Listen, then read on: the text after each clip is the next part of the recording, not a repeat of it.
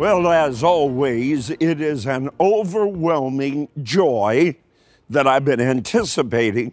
You know, a lot of times I'll open up telling you where you've been all my life because I've been missing you since the last Wednesday night. You know, I'm an audience, come on, finish it up for me, an audience participation preacher.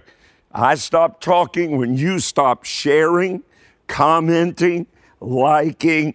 You know, all our social media platforms are just verifiably exploding, and we thank God for it. Are you getting ready for a word right now? Tonight, I'm going to continue my message with you. Psalm 23 in 2023, a living, life giving psalm. I want to talk to you tonight about our shepherd, our father. I want to ask you a couple of questions. First of all, he is your shepherd. We, we agree to that. Secondly, he is your father. And I think you're going to find out some things about that tonight you may have never viewed from the perspective that I'm going to share it with you. So I hope it'll be revelatory to you, and I hope that you'll be built up in your faith as a result. Now, let's talk about this for a moment. He is your shepherd. The Lord is my shepherd. I shall not want, right? And then also, we're combining the Lord's Prayer with the 23rd Psalm. And the Lord's Prayer, the Our Father, I like to call it that because that's how it starts. Our Father. Too much in those two words to take up the next year of Wednesday Night Live. Here's what it leads me to ask you very simple question, but one that demands an answer. How big is your God? How big is your God? Well, we know that Ephesians 3:20 now unto him who is able to do exceeding abundantly above all that we could ever ask or think, according to His power, which is at work. Type in it's working. Ah, I feel that unction. Type in it's working. It's working right now, but I don't see it. It's working, but, but I, I can't feel it. It's working. He's working. You can't see your digestive system unless you lay your hand upon your heart, you haven't been thinking that all day long your heart has been pulsating, but it is, and it's giving you life. You need to understand that what happens in you under the anointing of God is greater than what happens to you. We've got too much focus on the soulish realm. We are too emotional about things. We need to have spiritual revelation. 1 Corinthians 2 9. Eye has not seen. There it is. Ear has not heard. What, what does that mean? When I can't see it, he's still working now unto him who is able to do exceeding abundantly above all that we ask or think according to his power, which is at work within us. It is working. His power is working in you right now His healing power, His delivering power, His comforting power, His power of wisdom, Phronesis, Sunesis, Sophia, they're all working in you right now. So why don't you just lift your hands and thank Him that He never sleeps, He never slumbers, He's always working. Mm. Romans chapter 1. Your Bible says, concerning his son, whose son? God's son, Jesus Christ our Lord, who was born the seed of David according to the flesh. Romans chapter 1, verse 3. Watch this. Here it is.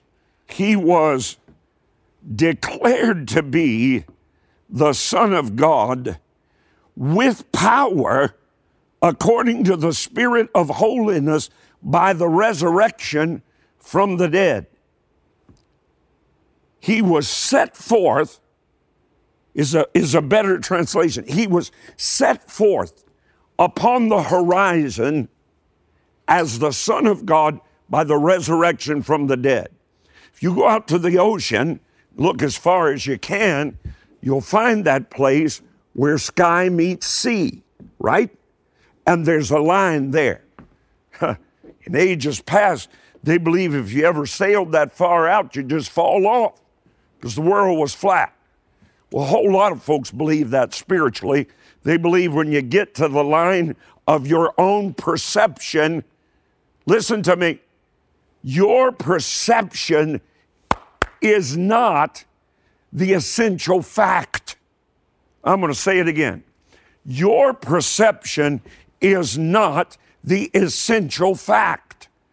Your perception is the distance at which you can perceive or conceive something with your physical natural senses.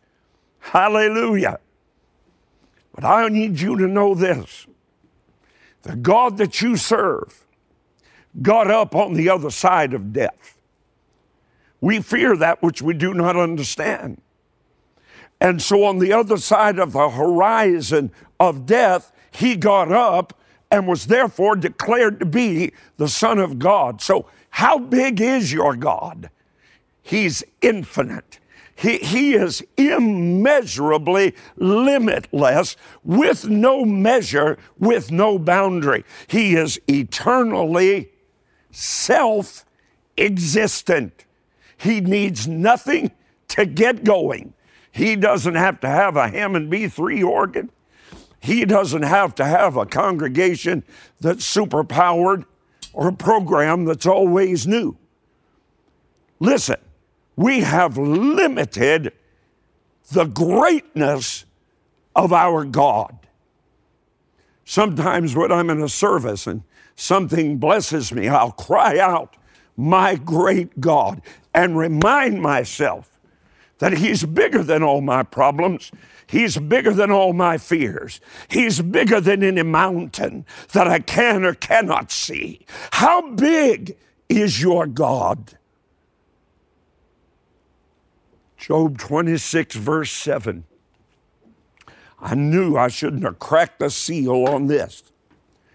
Job 26, 7 says that he, meaning God, stretches out the north over the empty space. Are you ready to shout? And he hangs the earth on nothing. Just leave it right there. I was, I was uh, watching a program not long ago with my son Austin Chandler, and uh, there, there was a commercial that came on, and uh, no, it was a news broadcast, and it was one of those man on the street things, you know, where they take a microphone and ask a question, you know. Well, they asked several folks who invented gravity. And it, it would be hilarious if it wasn't so tragic. Education in America is going bankrupt. No longer education, it's indoctrination. We're changing that. Harvest Preparatory School Network preschool through graduation of high school across the country.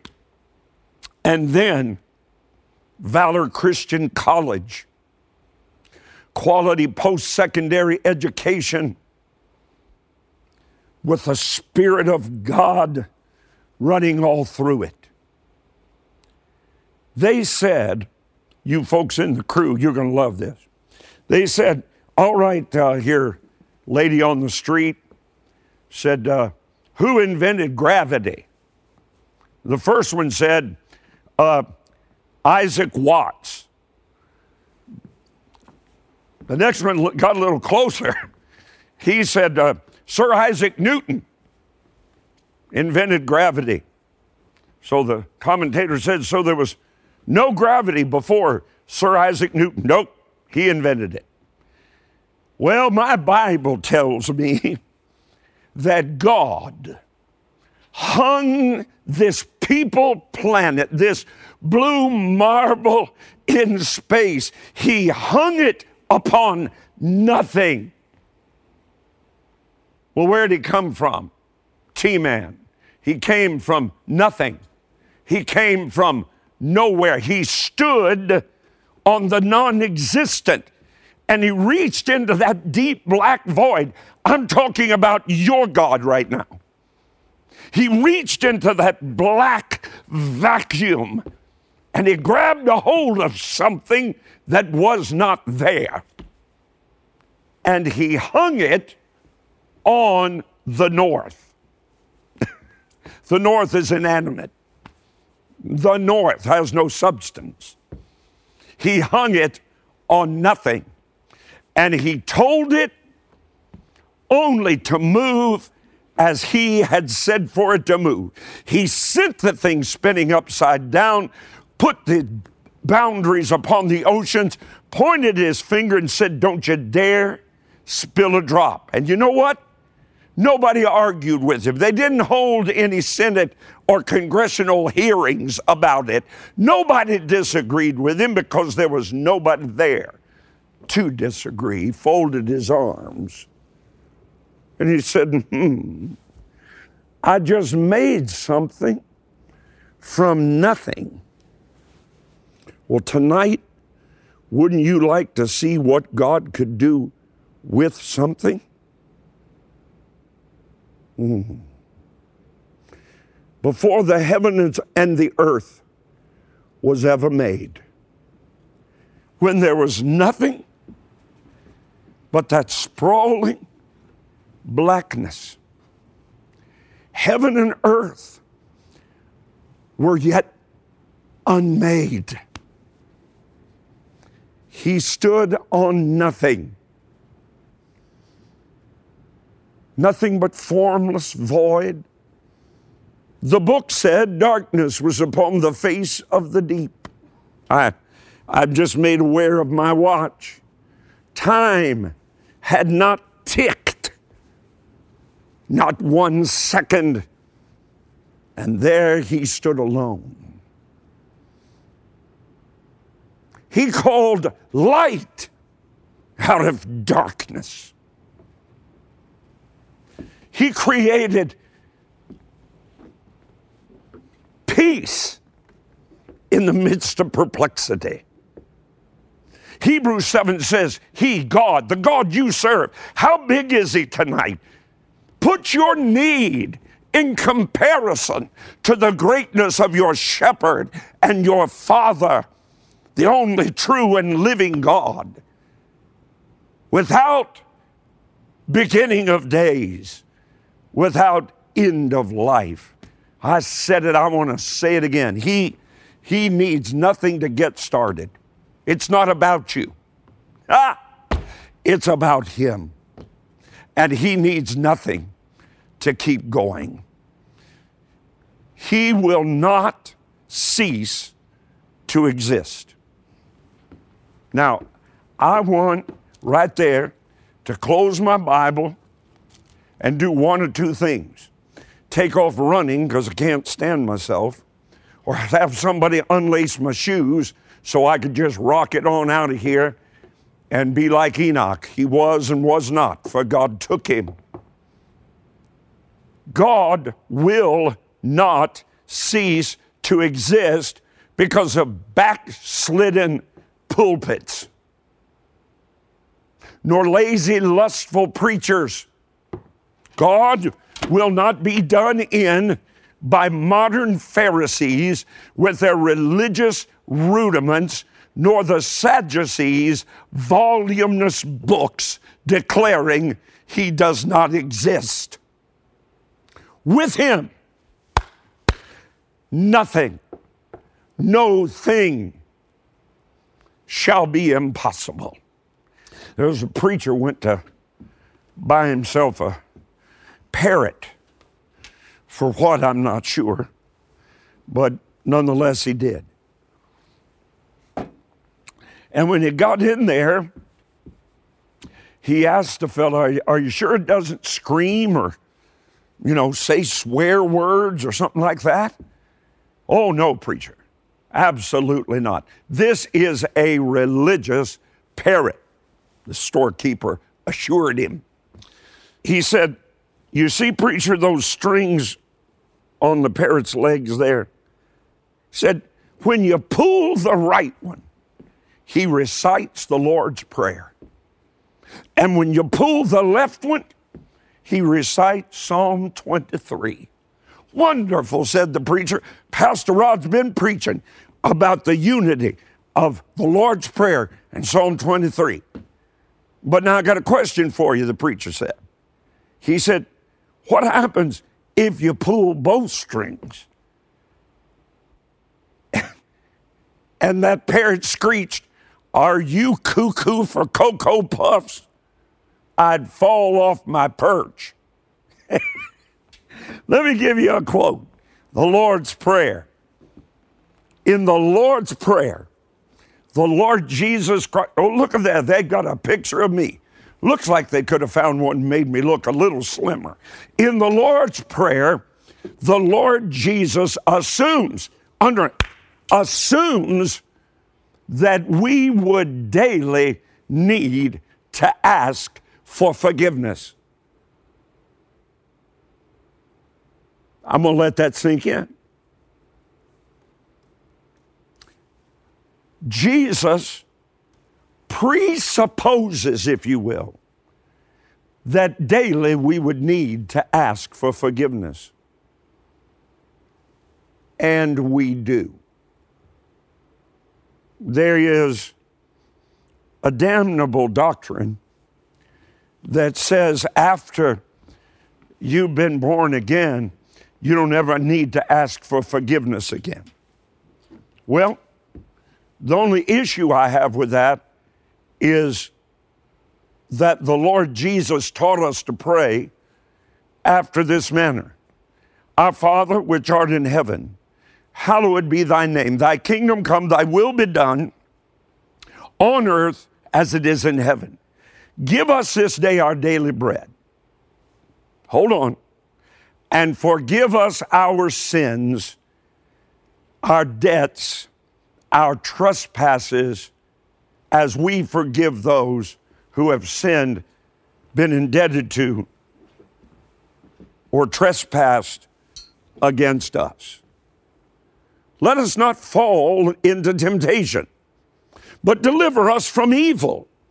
For yours is the kingdom, yours is the power, yours is the glory forever. The master blueprint, if you will, of effective prayer the Lord's Prayer is but six pregnant petitions.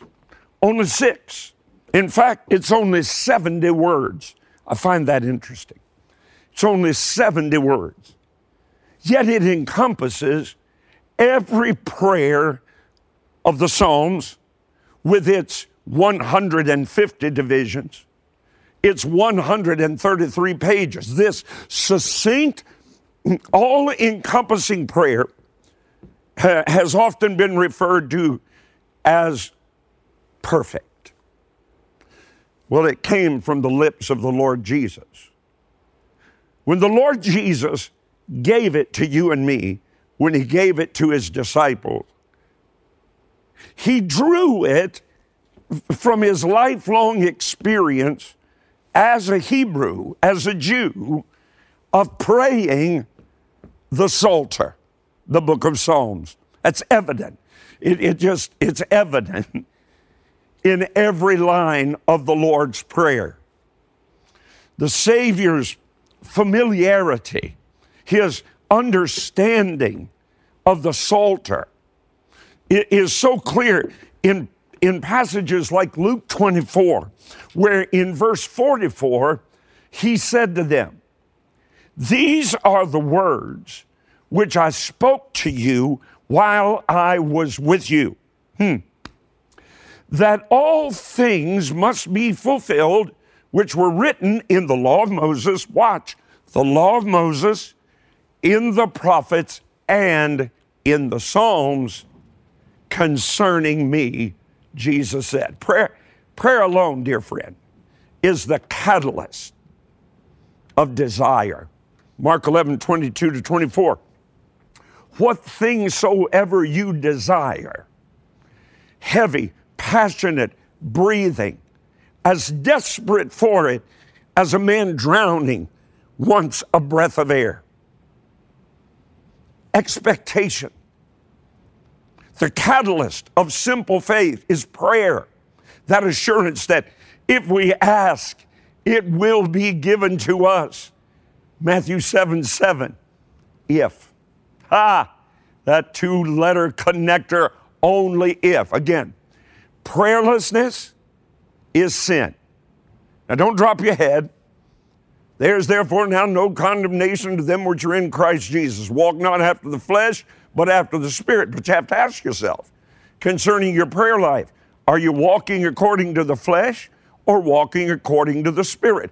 Because prayerlessness is sin. 1 Samuel 12 33. God forbid, God forbid that I should sin against the Lord by ceasing to pray for you. Maybe this is one of those moments when you want to ask for forgiveness. Prayer, ah, I just love it. Prayer is the heartbeat of our life, the rhythm in everything we do, in, in every day in everything we do everything we do everywhere, the rhythm, the pulsation of ceaseless prayer, that we are in constant communion through the Spirit in Jesus Christ before the throne of God. We possess no higher calling, you and me. We have no more basic, no more fundamental imperative or indispensable ingredient for victory and for releasing the spirit of revival than to pray. If my people called by my name will humble themselves and pray. Here's what Ian Bounds, the great apostle of prayer, had to say about the whole thing. The prayers of God's saints are the capital stock in heaven by which Christ carries on his great work upon the earth the great throes, ah, and the mighty convulsions. He's talking about the Spirit on earth are the results of these prayers. Let me ask you the question why won't people pray? He went on to say, Earth is changed by prayer. Earth is revolutionized by prayer. Angels move on rapid wings when God's people pray. And God's policy is shaped as the prayers are more numerous and efficient. Psalm 23 and the Lord's Prayer are in all probability the two most often prayed prayers. Let, let, me, let me not say prayed prayers, let me say uh, spoken prayers. I don't know how much faith is attached to a lot of the times these prayers are spoken.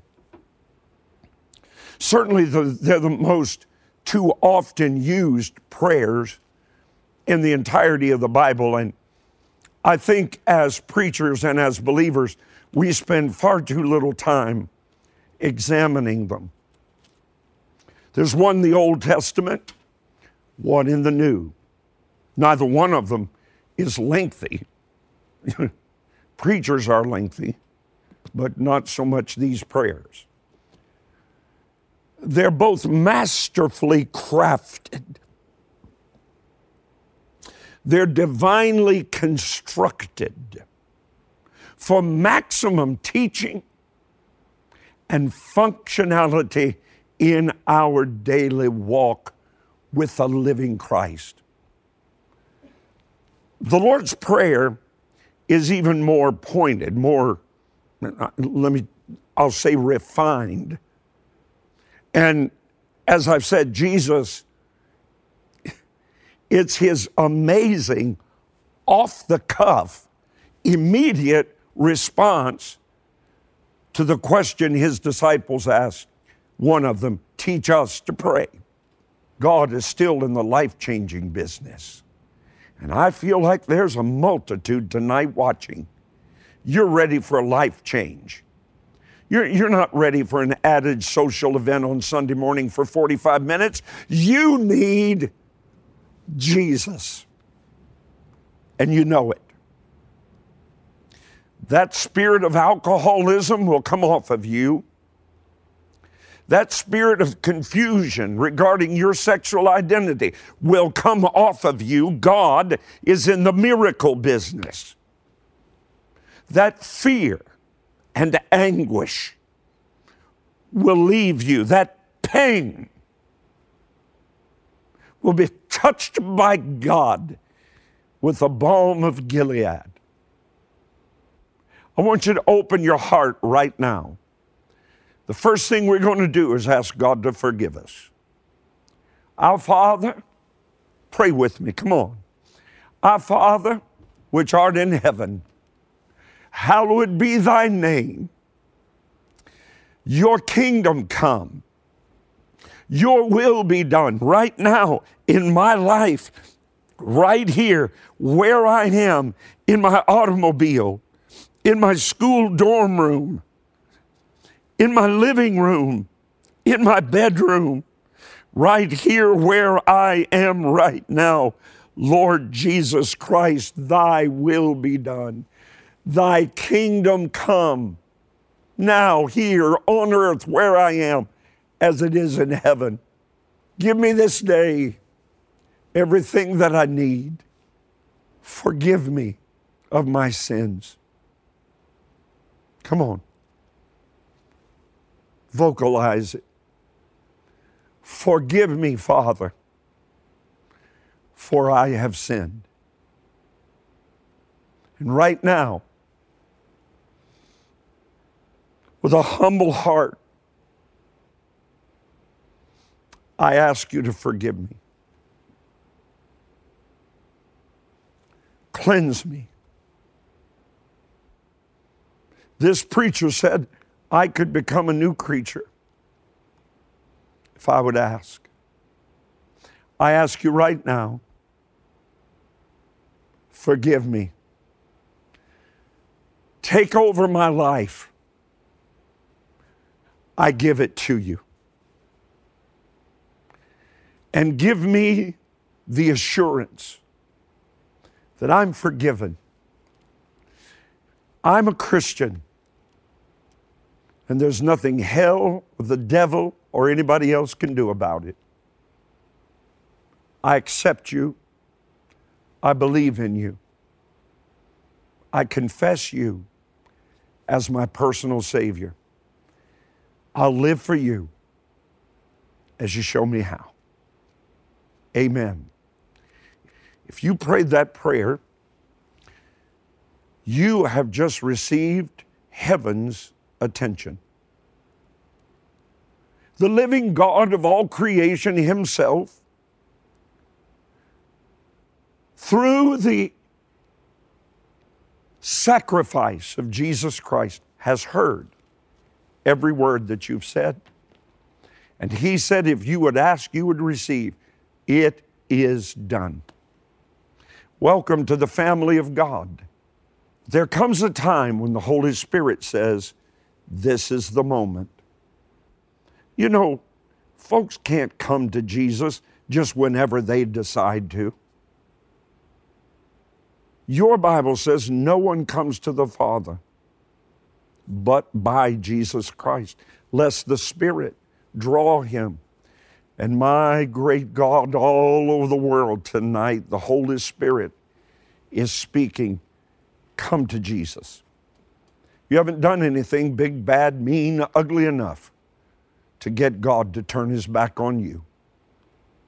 He turned his back on his son on that cruel cross so that he could never have to turn away from you. He loves you right now. I, have thoroughly enjoyed my time with you tonight. I am going to stay on the Lord's Prayer in Psalm 23 till the Holy Spirit directs me otherwise.